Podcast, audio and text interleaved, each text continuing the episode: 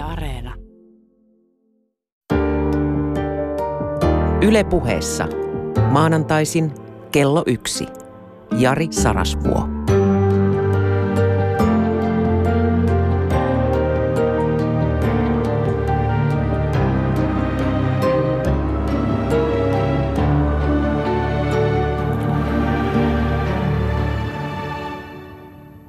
Ei sunkaan se haittaa, ystävä, että puhutaan hetki totta sinun tilastasi. Olet nimittäin mielenvikainen. Jos et vakavasti, niin ihan vähän. Ja jos et tällä hetkellä, niin hetki sitten olit. Aikaisemmin. Ja jos et ole koskaan ollut mielenvikainen, niin se on kuule vielä edessä. Elämä on niin rankka laji, että sen pelaajat vammautuvat – jos käy niin peikkomainen flaksi, että kukaan ei tule kyynärpä edellä taklaamaan sieltä takaviistosta kuolleesta kulmasta laitaa vasten, niin että on kaulavan tämmöisen rangan vamman vaara. Jos ei joku tee sulle pahaa, niin ainakin me saamme rasitusvammoja. Elämä katsoo ystävä rikkoa meidät. Tämä mielenvikaisuus on mielenkiintoinen termi, ja se ansaitsee pohdintaa erityisesti sen takia, että se ei ole sama asia kuin mielisairaus. Katso, me olemme näinä aikoina tämmöisen massiivisen, jokseenkin lähes koko kansaa koskevan mielenterveyshuollon tarpeessa. Ei ehkä sen takia, että me olisimme kaikki niin kovin mielisairaita, vaan sen takia, että me olemme mielenvikaisia. Malta vähän. Mä määrittelen sen kyllä kohta. Mutta tässä puheessani haluan tehdä ensin hyvin tärkeän jaon. En tarkoita mielisairautta, kun puhun mielen vikaisuudesta. Mielisairaus on eri asia. Se on vähän niin kuin syöpä versus syylä – syöpä on vaarallinen, äh, mahdollisesti tappava sairaus, joka vaatii todella korkean osaamisen huomiota kirurgilta. Ja syylän voi hoitaa kosmetologi. Ja tässä tapauksessa niin erikseen on psykiatrit, lääkärit, psykoterapeutit ja se on luvanvaraista työtä ja se ei ole minun työtäni. Vaikka siitä jotain joskus kuvittelen ymmärtävänekin – Toki en tänä aamuna. Heräsin nimittäin ihan alastoman kauhuun. Tajusin taas, että millä eväillä mä menen sinne Jeesustelemaan mielenterveydestä. En ainakaan niin kuin koulutuksen tai pätevyyden tuomilla eväillä. Se kauhu on hyödyllinen, jos sitä suostuu ihan tosissaan syleilemään nyt tulee näitä taas näitä englanninkielisiä sanaleikkejä, mutta en mä viitti pyytää anteeksi. Ne, jotka tästä loukkaantuu, niin soita jonnekin koottukseen. Siellä on joku kielenvartija, päivystävä kielenvartija sanoo, että ei näin. Mutta mitä tulee siihen epävarmuuden tilaan, jota jokainen luova, herkkä, vastuullinen ihminen kokee, kun yrittää tehdä jotain tärkeää, niin se kannattaa kohdata näin, että face it, embrace it, play with it – Eli ajatus on se, että kohtaa se kasvokkain, anna sen tulla päälle, syleile sitä. Älä torju, syleile. Syli auki, sieltä se tulee. Ja sitten sen pelon kanssa tanssitaan. Pelko on siitä hassu otus, että se vahvistuu, kun sitä vahvistaa. Tai vastustaa tietenkin. Pelko vahvistuu, kun sitä vastustaa. Mutta jos pelon kanssa tanssii, niin aika usein se pelko alkaa tehdä yhteistyötä pelolle ei ole aina turvallista nauraa, koska joskus pelko pahoittaa mielensä se loukkaantuu sinulle. Se siitä pilkasta ja naurusta ja häpeästä saa entistä enemmän voimaa. Mutta todella pelon kanssa voi tanssia. Hei, lyhyesti tästä mielisairaudesta. Mä olen nimittäin koko aamun lukenut erilaisia tutkimuksia mielisairaudesta. Ja täytyy sanoa, että kun paljon lukee tieteellistä tekstiä, alkaa aika nopeasti epäillä sitä omaa ymmärryskykyään, että tajuanko mä edes mitä tässä lukee ja vastaus on, että hyvin heikosti. Mutta tämän verran tajuan sellaisia niin kuin oikeasti mielisairaita ihmisiä, niin Suomessa on kuitenkin melko maltillinen määrä. Alle puoli prosenttia väestöstä on niin sairaita, että, että he tarvitsevat tällaista niin kuin vuodehoitojaksoa. Näitä vuodehoitojaksoja oli toissa vuonna sellainen 38 000. Ja niitä ihmisiä, jotka sitä hoitoa onneksi saivat, toivottavasti saivat apua siitä, on 20 tai oli 26 561 vuonna 2013. Ja avomielisairaanhoito, johon siis sairaita ohjataan, se on sekä huono että myös osittain hyväkin asia. Enkä puhu säästöistä, vaan puhun siitä, että joidenkin ihmisten tapauksessa niin se avo, avomielisairaanhoito on inhimillisempi tapa heille, koska siinä ei ole tätä vasten tahtoa tapahtuvaa laitoksen sulkemista. Ymmärrän varsin hyvin ihmisiä, jotka ovat sitä mieltä, että liikaa sysätään ihmisiä siihen avomielisairaanhoitoon. He ovat oikeassa, mutta se ei ole niin yksioikoinen se totuus tästäkään. Mutta joka tapauksessa avomielisairaanhoito kosketti 2013 noin 160 000 ihmistä. Ja loppujen lopuksi niin tietenkin jokainen, siis kaikki kärsimys on ylimääräistä ja liikaa ja sitä pitää tulla, aut, tulla auttaa, mutta, mutta on, on ehkä väärin sanoa, että me suomalaiset olisimme aivan erityisen mielisairaita.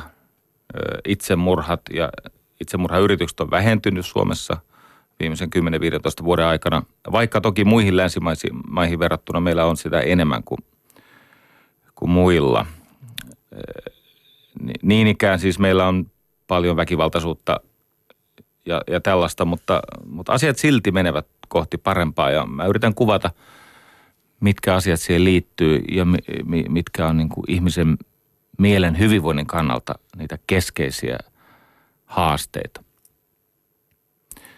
Tämä on siis toiseksi viimeinen lähetys ennen joulua.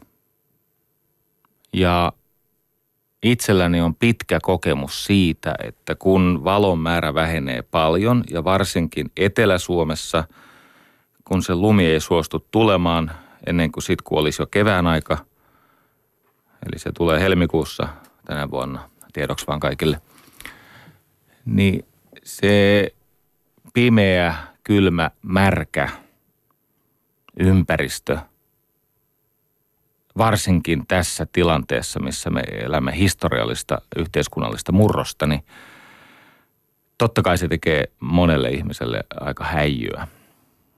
Se rasittaa erilaisten negatiivisten mielikuvitusleikkien kautta meitä niin paljon, että kyllä siinä meinaa lähimmäinen vähän nitkahtaa. Mutta mitä tämä mielenvikaisuus oli? Se ei siis ole mielisairautta tässä kuin mun määritelmässä, vaan mä tarkoitan sillä semmoista neuroottista häiriötä, joka aiheuttaa kärsimystä, vakavaa vaaraa tai haittaa omalle tai muiden terveydelle. Se on siis mielen tuottama häiriö, joka ei täytä sairauden tai tämmöisen terveydenhuollon intervention ö, velvoitteita, tunnusmerkkejä, vaan siinä on kysymys jostain sellaisesta, mitä me oikeastaan kaikki ihmiset ennemmin tai myöhemmin joudumme käsittelemään. Mikä on se neuroosi? Neuroosi on ihmisen mielen haittaohjelma. Neuroosi on siis tila, jossa mieli tuottaa itse harhoja, pakkotoimintoja – lamaannusta, väsymystä, erilaisia häiriöitä, haittaa, vaaraa, kärsimystä.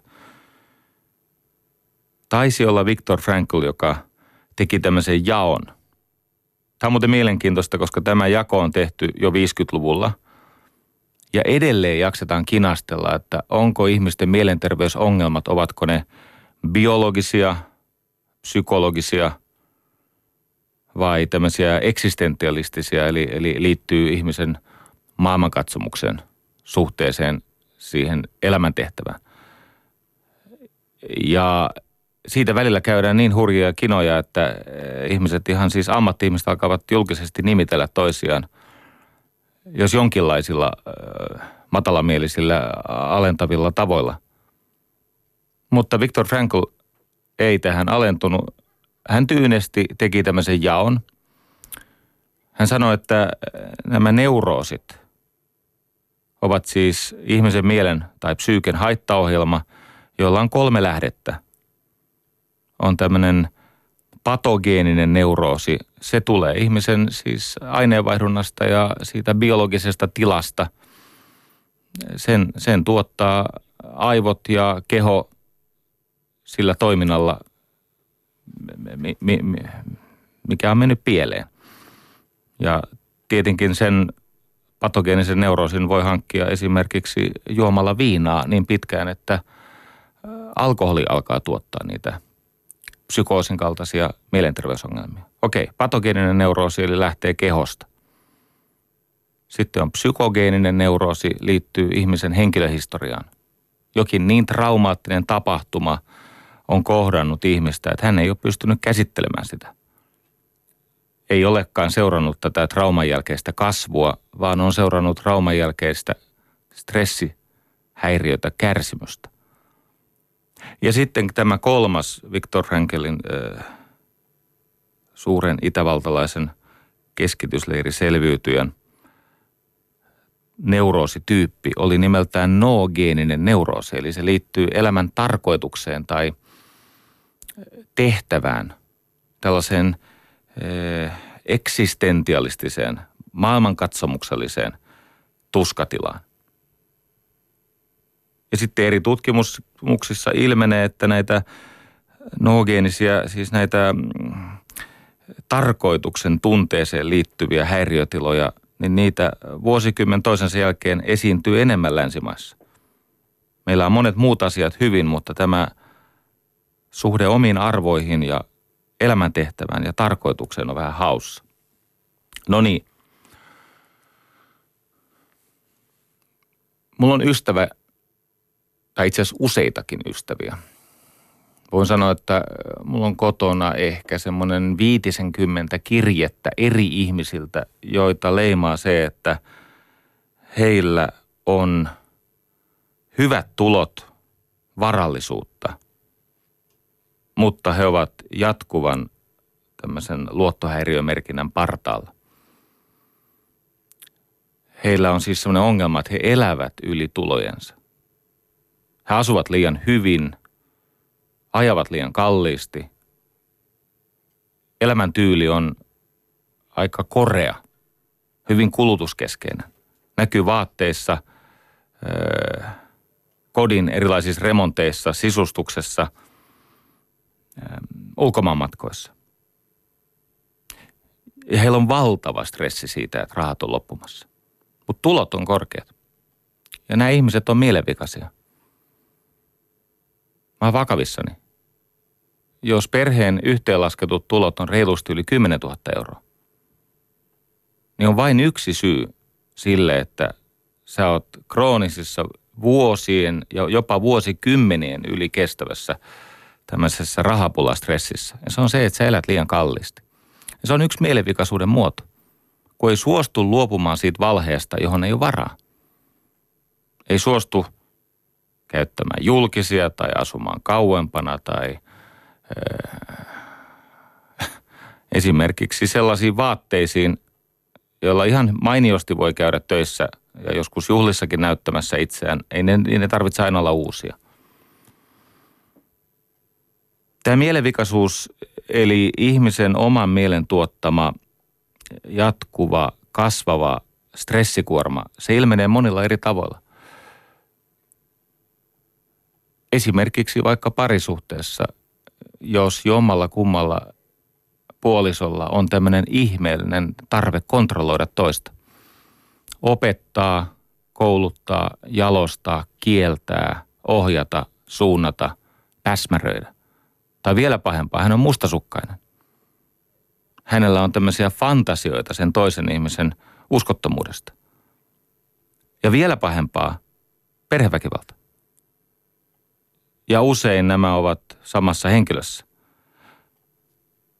No vaikka tällainen ihminen ei välttämättä saisi mielisairausdiagnoosia, niin hän on mielenvikainen. Hänen mielensä on tilassa, joka tuottaa valtavan määrän kärsimystä, vaaraa ja haittaa itselle ja sille perheelle. Tämä muuttuu jyrkemmäksi.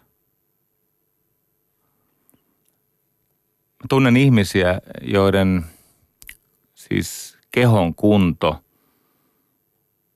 ei johdu siitä, että he eivät yrittäisi välillä ryhtiliikkeen kautta urheilla, vaan siitä, että siitä huolimatta se mässyttäminen, semmoinen pakonomainen syöminen ja itsensä tämmöiseen alennustilaan ajaminen niin, että on, on siis iljettävä olo itsestä, jota hoidetaan sitten makaamalla ja syömällä lisää. Tämä suhde ravintoon on niin mielevikainen, että siinä ihan oikeasti tarvitsisi terapiaa. Ei se auta se kuntoilu.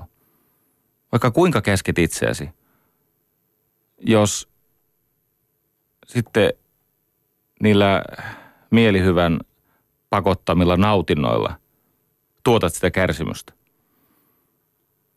Tai ajattele semmoisia ihmisiä, jotka on aina riidoissa, milloin kenenkin kanssa. Jokainen esimies uudessa firmassa vuorollaan on kusipää. Tai on työkaveri, joka esimerkiksi harjoittaa henkistä väkivaltaa. Jos tietyt tavat aina vaan toistuu, toistuu, toistuu, niin ehkä siinä on kysymys jostain sellaisesta, joka on jäänyt kohtaamatta. No, sitten me menemme addiktioihin. Sehän on todella yleinen ja erittäin raskas mielenvikaisuuden muoto. Ajattele addiktio, siis se on tämmöinen kroonistunut, hallitseva mielen palkitsemismotivaatio, muistijärjestelmän sairaus, tunnejärjestelmän sairaus, joka ilmenee muun muassa ihmissuhteiden vähenemisenä, käpertymisenä, kieroutumisena, pakki, pakkotoimintoina. Ja mistä se käytös tulee? Se tulee siitä, että ihmisellä on mielen tuottama virhe siitä omasta toiminnasta tässä maailmassa. Kärsimys johtuu eräänlaisesta kypsymättömyydestä. Tämä on vähän rajusti sanottu. Tässä ajattelussa terveys ei tarkoita sairauden, kipujen tai vammojen puuttumista. Terveydellä ei tarkoiteta sitä, että ihminen olisi täydellinen. Mä sanon tämän vielä kerran, kun tämä on niin tosi, tosi tärkeä asia. Terveys ei tarkoita sairauden kipujen tai esimerkiksi joidenkin kehollisten puutteiden poissaoloa. Terveys tarkoittaa toimintakykyä, toimintatyyliä. Siis se tarkoittaa sitä, että ihminen pystyy aktiivisesti osallistumaan elämäänsä, vaikka hänellä on ehkä sairauksia, kipuja, puutteita, jotain haittaa. Ja tämä terveys tarkoittaa toimintakykyä. Sitten tulee kysymys, mistä se toimintakyky tulee. Se syntyy suhteesta stressiin. Ja se on juuri tämä stressi ja suhde siihen stressiin, joka tuottaa näitä meidän mielenterveydellisiä ongelmia, näitä mielenvikaisuuden muotoja. Nyt on tärkeää muuten sanoa, että kehon ja mielen erottaminen toisistaan, se ei palvele varsinkaan silloin, kun ihmisen tulisi toipua siitä jo syntyneestä mielenterveysongelmasta. Viime vuodet ovat olleet lohdullisia ja erittäin hedelmällisiä sen takia, että on löytynyt hyviä malleja. On sekä löytynyt parempia lääkkeitä, ennen lääkkeet tuotti varmaan enemmän ongelmia kuin ratkaisivat, mutta on syntynyt myös erittäin paljon sellaisia malleja, jolla kärsivä ihminen löytää apua, jos nöyrtyy pyytämään, on tarpeeksi Kärsivällinen ei siis odota täydellisiä tuloksia välittömästi, vaan suostuu osaansa ja hyväksyy sen, että asia, asiat kestävät sen, mitä kestävät. Minulla on sellainen työkaveri kuin Antti Aho. Hän on niin sanotusti eri puusta tehty, ei alkujaan, mutta nykyisin. Häntä ovat erilaiset vaikeudet ja pitkäkestoiset stressitilat onnistuneet jalostamaan.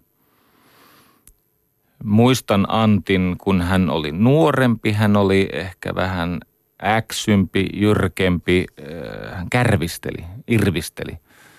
Äh, hänkin on Turusta, niin hän oli jyrkkä, mustavalkoinen. Äh, ja tykkäs pelotella.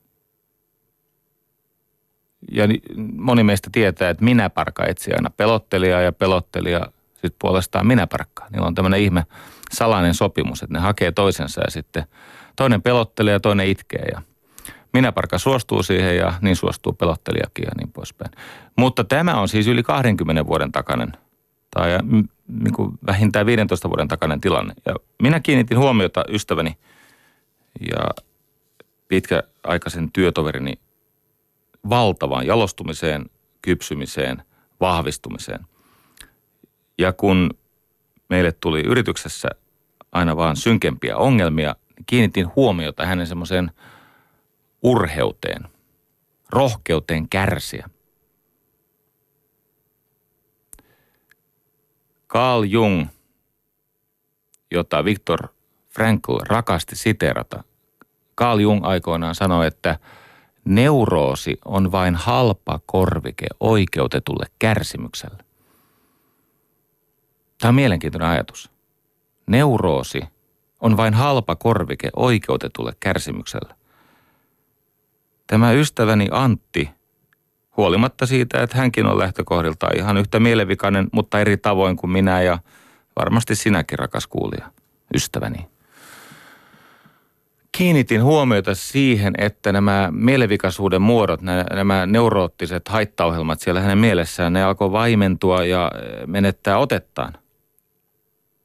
Ja kysyin kerran, siis pysäytin hänet portaissa, kysyin, että mistä on kyse. Eli mä, mä oon kiinnittänyt tähän eh, jo toista vuotta huomiota.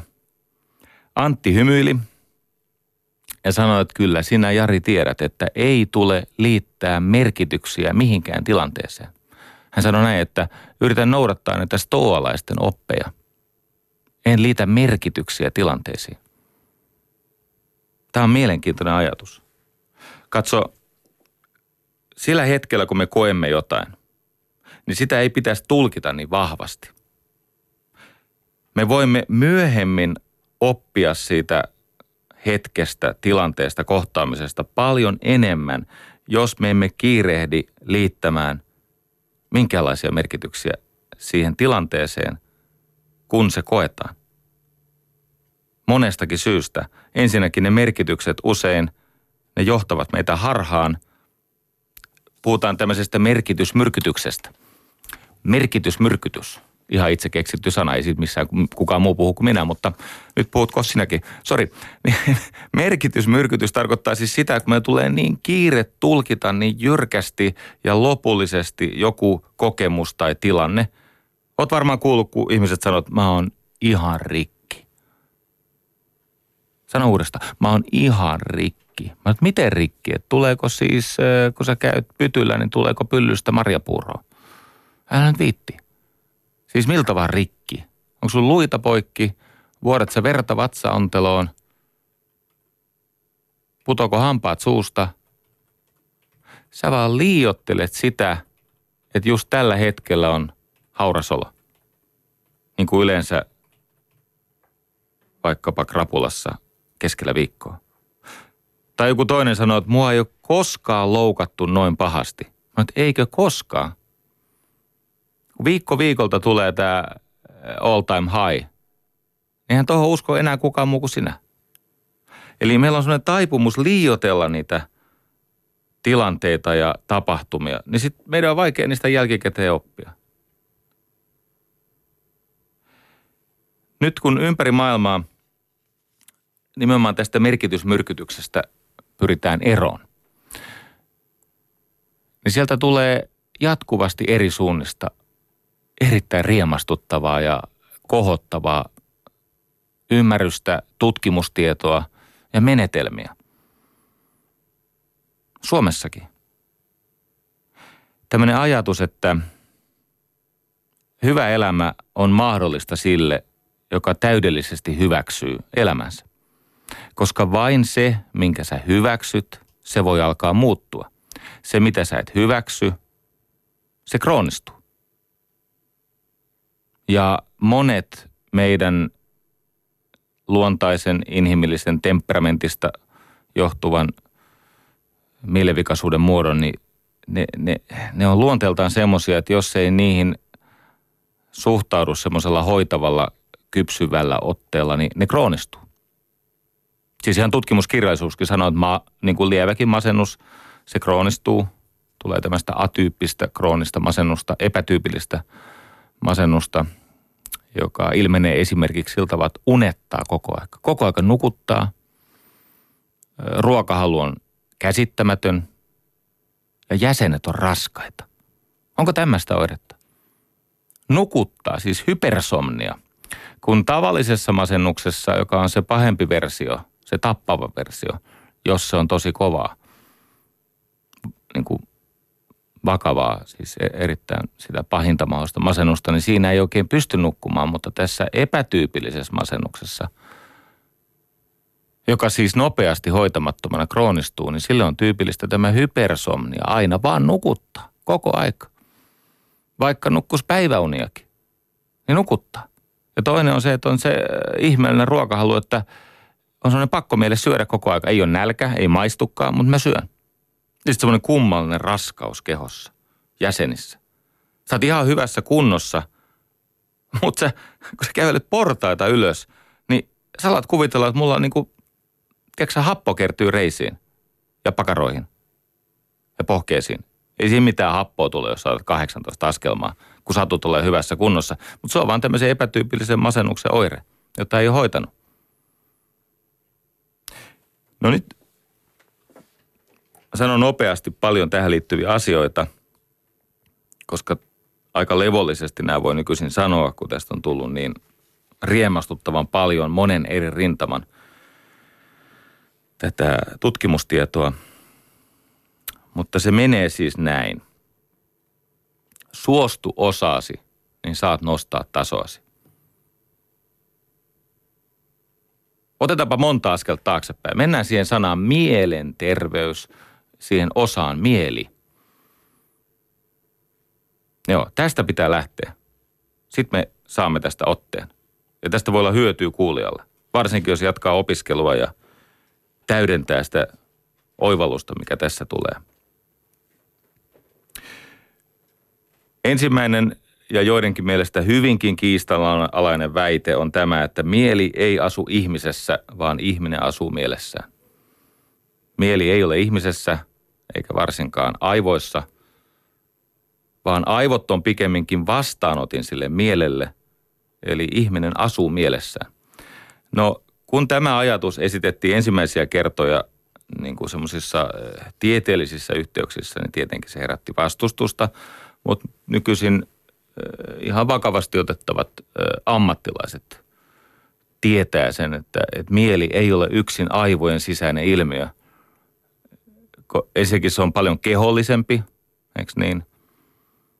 Esimerkiksi monet mielenterveysongelmat, vaikkapa masennus, ne ovat tulehdustiloja – ja erityisesti meidän ruoansulatuselimistö ja suoliston toiminta. Siellähän on siis ihmisen toiset aivot.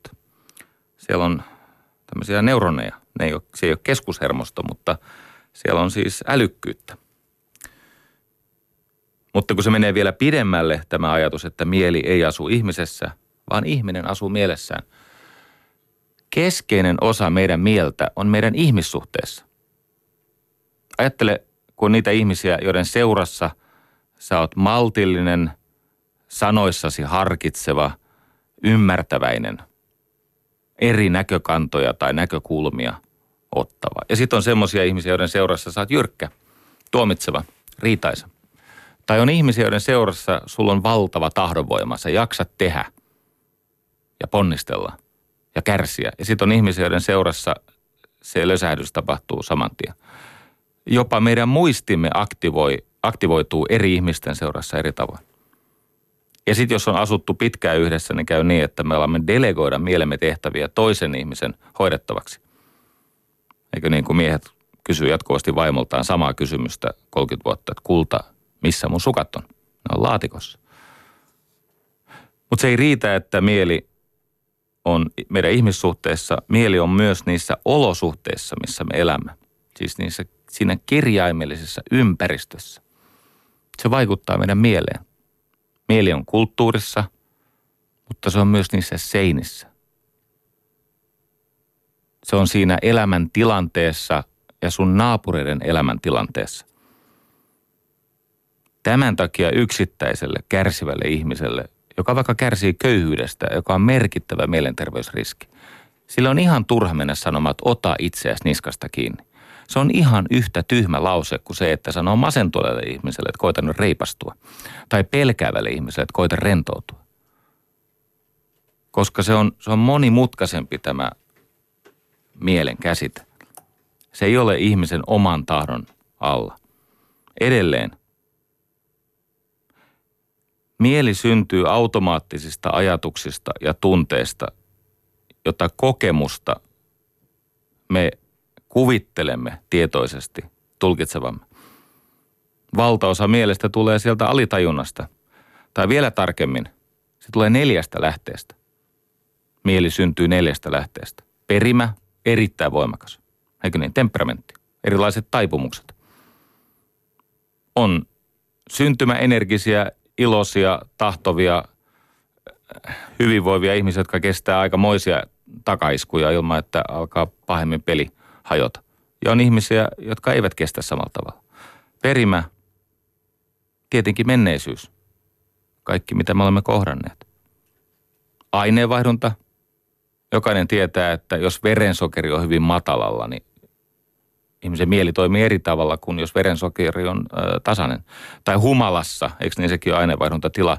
Humalassa me ajattelemme asioita eri tavalla kuin selvinpäin. Ö, tai silloin, kun ei ole saanut unta ei ole saanut joko nukkua tai ei ole pystynyt nukkumaan. Ja sitten se neljäs lähde, kolme ensimmäistä siis perimä, menneisyys, kaikki mikä meille on tapahtunut on muokannut meitä. Kolmas on aineenvaihdunta, ja nämä perusjutut. Ja neljäs on olosuhteet, se tilanne, missä sä oot. Ne ihmiset, jotka vaikuttaa sinuun ja se, miltä se ympäristö näyttää ja eikö niin, se olosuhde. Sillä on iso vaikutus. No, meillä on semmoinen ongelma, että me herkästi jäämme sille tasolle, että meidän käyttöliittymä elämään on mieli. Eikä aistit ja toiminta, vaan mieli. Kun käyttöliittymä elämään on mieli, niin siinä alkaa käydä niin, että mieli ryhtyy sabotoimaan itse elämää. Se ryhtyy sisällissotaan sun elämää vastaan mieli on ihan kelpo moottori. Siitä saa leikkikalun tai työkalun, mutta sitä ei tule laskea ratin taakse. Jos sä haluat kärsiä enemmän ja pidempään ja tartuttaa muihinkin sen oman mielivikaisuutesi, niin usko omia ajatuksiasi. Tee siitä mielestä itsellesi se varsinainen ikkuna todellisuutta. Silloin tulee näitä harhoja – siis kirjaimellisesti näitä, kun et suostu kärsimään, kehität neuroosin. Sitten on kaiken näköistä pakkomielettä, joka ilmenee ihan siis hulluutena. Erilaisia epäterveitä kiintymyssuhteita, milloin viinaa, milloin toisiin ihmisiin, milloin ö, sairaaloista kroonistunutta negatiivista mielikuvitusta. Ei hyvä. No mikä on se terve käyttöliittymä elämään? Aistit, maailma, toiminta. Eikö niin? Mitä sä näet, mitä sä pystyt tekemään? Toimintakyky. Muistatko terveys ei tarkoita sairauden tai kipujen puuttumista, vaan terveys on toimintakyky. Ja silloin kun tämä ikkuna tai käyttöliittymä tai tämä hantaakin ote siihen elämään tapahtuukin aistiin ja toiminnan kautta, niin alkaa mennä paremmin. On tämmöinen englanninkielinen pikarimpsu joka myös kuvaa sitä, että mistä se mieli tulee. Se on beast past people. Beast past people. Eli me olemme elukka, siis tämä biologinen olento. Past menneisyys ja people ympäröivät normit ja kulttuuri ja niin poispäin. Ja tästä pitäisi päästä tämän kolmion siitä niin kuin haitallisesta, tukahduttavasta, kärsimystä tuottavasta puolesta eteenpäin. No miten se menee? Elimistö vahvistuu, eli tämä beast, jos suhde stressiin tervehtyy. Eli rasituksen, ravinnon ja palautumisen suhde alkaa olla rakentava, siis kasvattava, tilavoittava. Eikö niin? Elimistö.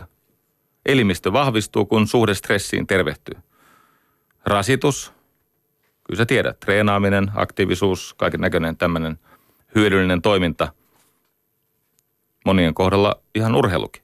Rasitus, ravinto, pitäisi käynnistää se palautuminen mahdollisimman nopeasti. Eikö niin, tarvitaan energiaa, rakennusaineita, suoja-aineita ja sitten se itse palautuminen. Vaihtelu, lepo, kaikki tämmöinen. No se on elimistö, eli beast. Sitten on tämä mieli, itse mieli. Mieli tervehtyy, kun ihminen alkaa tutkia ja harjoittaa hyveitä. Tämä on tosi tärkeä juttu. Mä oon kova poika lukea tutkimuksia.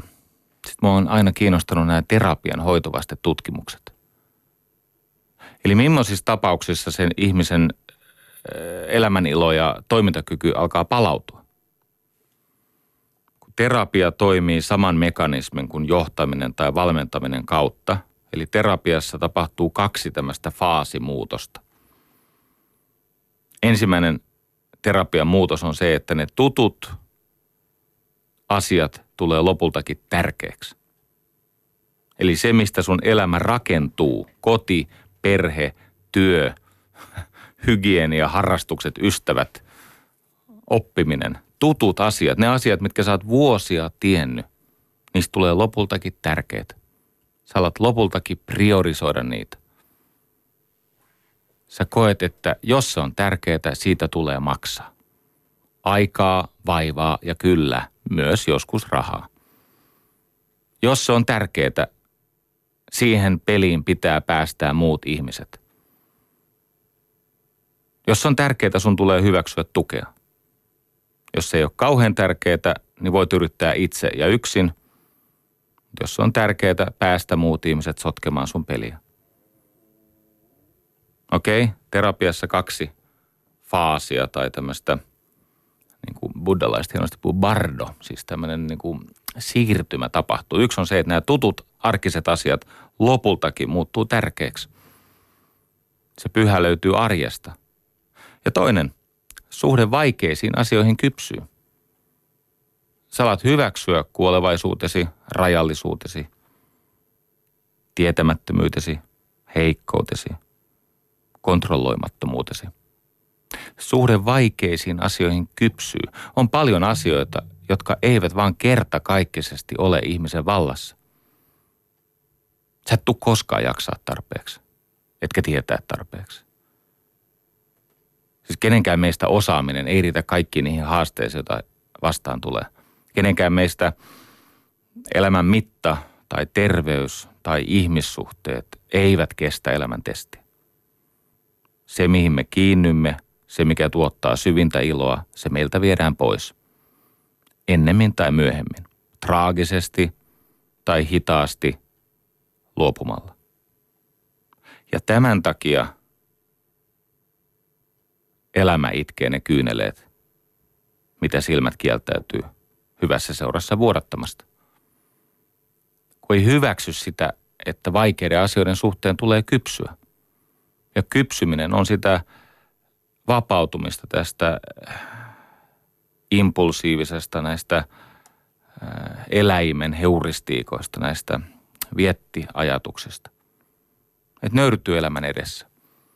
Ja sitten kun nämä kaksi asiaa tapahtuu, ihminen alkaa voida hyvin. Tai paremmin. Ja sitten tulee kysymys, No minkä tyyppinen apu auttaa ihmisiä? Ja tällä hetkellä näyttää siltä, että yhä enemmän ja enemmän siellä on muutama ehto. Se on tämmöistä järkevää ihmisen aikuistumista tukevaa kognitiivista käyttäytymisterapiaa, jossa toiset ihmiset saavat osallistua sun elämän kulkuun. Sä et ole liian tarkka rajoistasi. Sä et kontrolloi asioita. Yli ajan meille käy niin, että asiat jatkuu vielä hetken ennallaan ja sitten menee ihan päin helvettiä. Yli ajan asiat jatkuu vielä hetken ennallaan ja sitten ne luhistuu. Ne syöksyy kellariin. Ne menee päin helvettiä. Ellet sä salli kahta asiaa, jolla sä voit et ainoastaan pitkittää sitä vääjäämätöntä luhistumista, mutta sä voit myöskin jopa nousta ylöspäin seuraavalle tasolle. Ja mitkä on ne kaksi asiaa, mitä ihmisen tulisi antautuen, siis hyväksyen sallia? Ensimmäinen on tämä, että sä suostut siihen, että paremmat ideat loukkaa sun nykyistä ahtaaksi käynyttä maailmankuvasi. Paremmat ideat siis. Joku tietää enemmän, joku ymmärtää enemmän. Jollakin on ulkopuolisen etu, kokemuksen etu, koulutuksen etu. Tai pelkästään sinua rakastavan ihmisen, mielipahan riskejä pelkäämättömän ihmisen, joka haluaa auttaa. Sellaisen ihmisen rakkausetu – voi olla, että hänen rakkaus sinua kohtaa voittaa sinun itsevihasi. Eli sä sallit kaksi asiaa. Yksi, paremmat ideat loukkaa sitä nykyistä maailmankuvaa ja kaksi, toiset ihmiset saa sotkea sun peliä. Koska kaikki toipuminen tulee siitä, että hyväksyy sen tuen. No nyt tähän on löytynyt mainioita malleja. Se ensimmäinen askel on hyväksyminen. Ja mistä tietää, että jokin asia tulisi hyväksyä? Tämä on tosi yksinkertaista. Sä et halua hyväksyä sitä. Se ajatuskin hyväksymisestä tuottaa tuskaa, raivoa, kiukkua, halua kinata, väittää vastaan. Me olemme kaikki yhtä sairaita kuin salaisuutemme, eikö niin? Meillä on kaikilla erilaisia addiktiivisia epäterveitä kiintymyssuhteita. Milloin viinaan, milloin ihmisiin, milloin rahaan, milloin unelmiin, milloin menneisyyteen. Ja vain se, minkä me hyväksyen irti päästämme, voi tapahtua. Niin, pääsee, että kun tämä oleminen, taas me ollaan tässä buddhalaisten bardoissa, mutta tämä – ihmisen oleminen, se olemassaolo, tämä eksistenssi, se syntyy tulemisesta. Mä sain tämmöisen kirjeen, missä mulle opetettiin ihan Eckhart Tollea. Juu, mäkin olen lukenut Eckhart Tollea. Tuli äh, kymmenkunta liuskaa. Ei niin paljon, mutta liuska kaupalla opetusta ja kiitos siitä. Mutta jossain vastalaiheeksi kertoa, että oleminen edellyttää tulemista. Oleminen ei ole passiivinen tila, missä psyykataan, että kaikki on ihan hyvin just nyt. Ei kaikki ole ihan hyvin just nyt. On asioita, joita tulee muuttaa. On asioita, joita ei tule hyväksyä, mutta se, että niitä on, se taas tulee hyväksyä ja sitten muuttaa. Oleminen edellyttää tulemista. Englanniksi ne puhuu tästä psychology of becoming, joksekin tulemisesta. Se on olemisen muoto, koska kaikki mikä on, se virtaa ja muuttuu. Tämä on länsimaiselle ihmiselle vaikea, mutta on silti se, miten asiat ovat. Okei, mistä tietää, että jokin asia tulisi hyväksyä? No siitä, että sä et haluaisi. Se tuntuu epämiellyttävältä. Sulla on hirveä halu kinata, vastustaa, kiukutella, syyttää. No sit sä tiedät, että nyt pitäisi sallia, antaa tapahtua, laskea irti kaikki se, mitä ei voi hallita, siitä pitää päästä irti. Se on vähän niin kuin juna-asemalla, jos sä oot siinä laiturilla ja sä tartut siitä junan jostakin tota kahvasta, oven kahvasta tai mitä tankoja siellä onkaan siinä junan kyljessä, jotta huonojolkaiset, huonojolkaiset pääsee taakan kanssa helposti kiipeämään ylös, niin jos sä pidät väkisin siitä tangosta kiinni, sä seisot itse laiturilla, kun et halua hypätä se junan kyytiin, ja juna lähtee, sua sattuu. Älä kontrolloi mieltäsi, ajatuksiasi. Älä hirttäydy harhoihisi. Buddha sanoi hienosti, että kärsimys johtuu siitä, että ihminen hirttäytyy harhoihinsa. Ja tähän, tähän liittyy siis rahaa, seksuaalisuus. Kaikki pettymykset johtuu lapsellisista odotuksista, kypsymättömistä odotuksista. Ja kun me idealisoimme parisuudettamme tai lapsiamme tai omaa osaamistasoamme, että, meillä pitäisi, että meidän pitäisi olla parempia. Ja se idealisointi johtaa juuri siihen epäterveisiin odotuksiin, eli vääjäämättömään pettymykseen, joka sitten toistuessaan johtaa väsymiseen tai katkeroitumiseen. Mä haluan toistaa, äh, tota, Suomessa vaikuttaa semmoinen psykoterapeutti kuin Arto Pietikäinen. Hän kirjoitti kirjan Joustava mieli. Mulla on kotona aika monta tuhatta kirjaa ja myös tämän alan kirjoja aika paljon. Sitten mulla on pääsy tiedon lähteelle. Tätä Tampereella vaikuttavan työterveys psykologin Arto Pietikäisen kirjaa parempaa. Mä en ole lukenut, en suomeksi enkä englanniksi. Mä haluan jälleen kerran, se on Duodeckimin, Duodeckimin kustantama. Mä haluan jälleen kerran siis kehua ja kiittää Artoa. Täällä on loistavat työkalut. Aivan nopeasti. Yksi keskeinen. Ihan niin kuin Buddha sanoi, että kärsimys johtuu siitä, että ihminen hirttäytyy harhoihinsa. Eli meillä, on siis virhe maailmankuvassa, jota me koitamme inttämällä ylläpitää. Ja se johtuu siitä, että me otamme omat ajatuksemme todesta. Sä uskot sun ajatuksiin. Ei sun spontaanit menneisyydestä perimästä aineenvaihdunasta ja tilanteesta syntyvät ajatukset, ei ne välttämättä ole totta. Ja mitä huonommin sulla menee, sitä vähemmän sä voit luottaa sun ajatuksiin. Koska mitä huonommin sulla menee, sitä huonommin sä osaat ajatella. Ja sitä enemmän sä kärsit näistä merkitysmyrkytyksistä, kun sä väärin tulkitset tilanteita ja tapahtumia. Älä luota ystävä ajatuksiisi. Siihen sairastuu. Toinen, älä luota, älä, älä, älä pidä ajatuksia totena. Toinen, älä pidä niitä myöskään tärkeänä. Älä leiriydy omia ajatustesi ympärillä. Älä, älä perusta sun henkistä kotia niiden automaattisten, spontaanien, epäluotettavien ajatusten ympärillä. Ja ennen kaikkea, niitä ei ole pakko totella. Juu, juu, mäkin haaveilen kostosta. Ja mä haaveilen täydellisyydestä. Ja mä haaveilen itsekurista, joka ei ole koskaan mun osa. Ja mä haaveilen siitä, että typerykset antaisi mulle anteeksi. Ja mä haaveilen kaikenlaisesta, josta ihmisen ei tulisi haaveilla. Mutta kun ihminen alkaa haaveilla myrkyttää sitä juttua, niin hetken kuluttua se yrittää toteuttaa niitä harhoja, jotka synnyttää sitä kärsimystä. Tämä joustava mieli, se kehys perustuu tämmöiseen äh, kognitiivisen käyttäytymisterapian yhteen muotoon nimeltään HOT, eli hyväksymis- ja omistautumisterapia, englanniksi ACT. A tulee sanasta acceptance, hyväksyntä, C, commitment, eli sitoutuminen, omistautuminen ja T, therapy.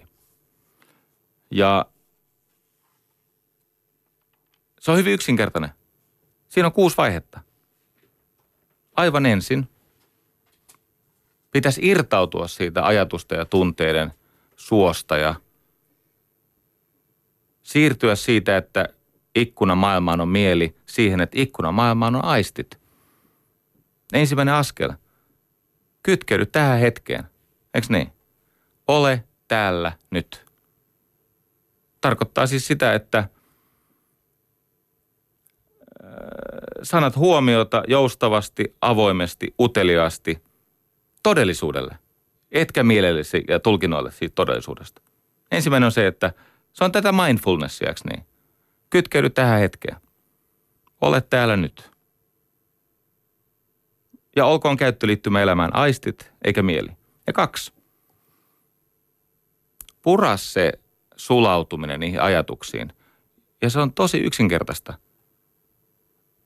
Seuraa, mitä sun päässä vilisee. Nyt tulee tärkeä viesti.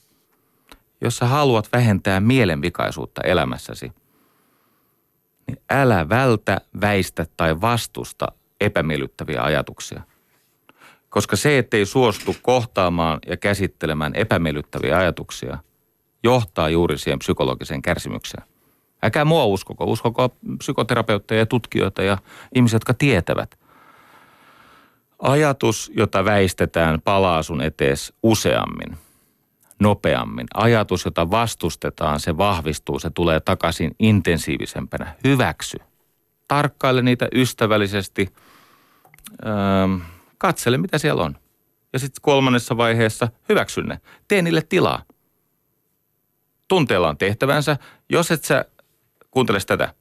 Jos et sä anna tunteiden tehdä tehtävänsä, jos sä raivaat tunteille tilaa toimia, niin sä maksat siitä paitsi tuskasina tiloina ja erilaisina ihan siis kehollisina kokemuksina. Ne aina somatisoituu, ne lyö kehoon ne tunteet, jota ei, siis se tunne, joka kielletään, se iskee kehoon.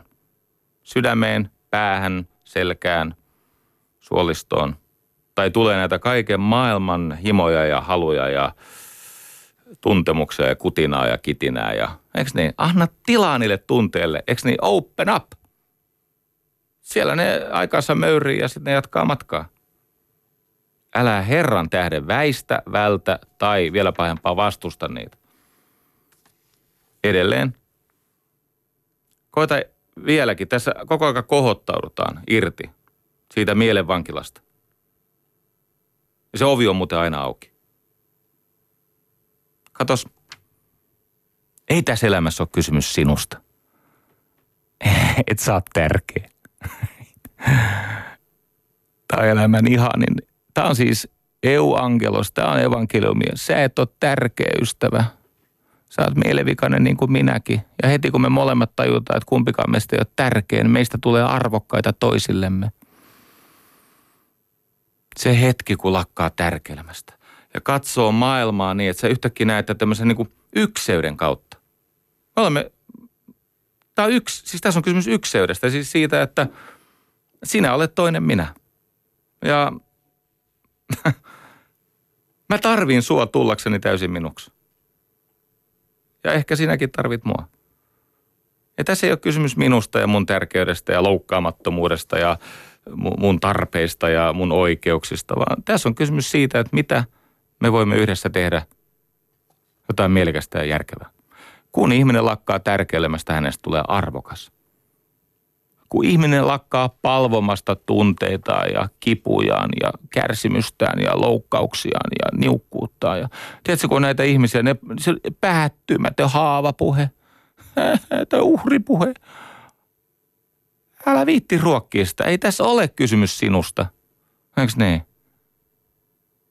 Me ollaan kaikki täällä, no, me ollaan, me ollaan ihan hyvää sakkia, kun me lakataan kär, niin kuin tärkeilemästä. No niin, ja sitten tulee se seuraava. Tähän mennessä on otettu perspektiiviä. Todella monet muuten neuroosit johtuvat ei niinkään psykologisista ongelmista, eivätkä edes aineenvaihdunnallisista ongelmista, vaan maailmankatsomuksellisista ongelmista. Niiden ydin on epäterveet näkökulmat ja väittämät maailmasta. Ne on filosofisia ne ongelmat. Joo. Tästäkin on mua fiksumpaa ajattelijaa julkaissut ja hiljattain. Hienoja kirjoja. No sit ollaankin jo tilanteessa, että pitäisi selvittää itselle, että mikä tässä elämässä on oikeasti rakasta ja tärkeää ja pyhää. Ota selvää, millä on merkitystä, oikeata merkitystä. Sä huomaat, että ne harvoin liittyy sinuun ja sun menneisyyteen ja sun tunteisiin ja sun jaksamiseen. Ne liittyy siis tähän elämään, eikö niin? Ja joo, nyt tuolla niin on joulukuu, joka näyttää marraskuulta ja mulla on sulle uutisia, tammikuukin näyttää marraskuulta ja näin tämä menee aina sitten huhtikuuhun, jolloin alkaa talvi. Joo, mä lykkäsin sitä ennustetta. Se on muuten jännä juttu, kun ihminen ystävystyy oman varjonsa kanssa. Hän hyväksyy sen, että musta on kaiken näköistä niin varjon kaltaista juttua. Niin käykin niin, että negatiiviset tunteet lakkaavat tarttumasta. Tunteethan tarttuu. Luin semmoisen professori Lauri Nummenmaan tekstiä. Hän muuten sanoi mielenkiintoisen asian, että mitä suurempi sosiaalinen verkosto, sitä enemmän koskettaminen ja kohtaaminen laukaisee aivoista tämän luonnollisen opiadijärjestelmän, tämän mielihyväjärjestelmän. Mutta se edellyttää sitä, että me hyväksymme sen, mikä meissä joskus on herättänyt raivoa sekä itsessämme että toisessa. Ja viimeinen vaihe tätä äktiä tai hottia on se, että ihminen sitoutuu niiden asioiden tekemiseen, jotka edustavat hänen arvojaan. Ja tämä on aivan ällistyttävää, koska tiedätkö, siitä tulee onnelliseksi. Niin kuin Viktor Franklkin sanoi, että jos tästä noogeenisestä neuroosista haluaa vapautua, niin täytyy kolme asiaa suostua tekemään. Yksi, ole hyödyksi, eli palvele. Kaksi, kärsi, eli jaa toisten taakkaa. Ja sitten kolme, antaudu kauneudelle. Koska yhtäkkiä elämästä tulee tämmöisen teknokraattisen tieteellistaloudellisen puskemisen sijaan, sitten tulee taidetta.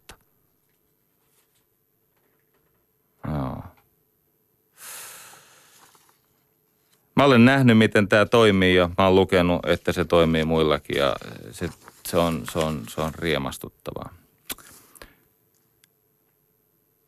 Tärkeintä mielenterveystyötä on hyvä työelämä. Ja hyvä työelämä perustuu siihen, että otetaan ihmiset mukaan. Ja mä haluan siitä jatkaa seuraavaksi.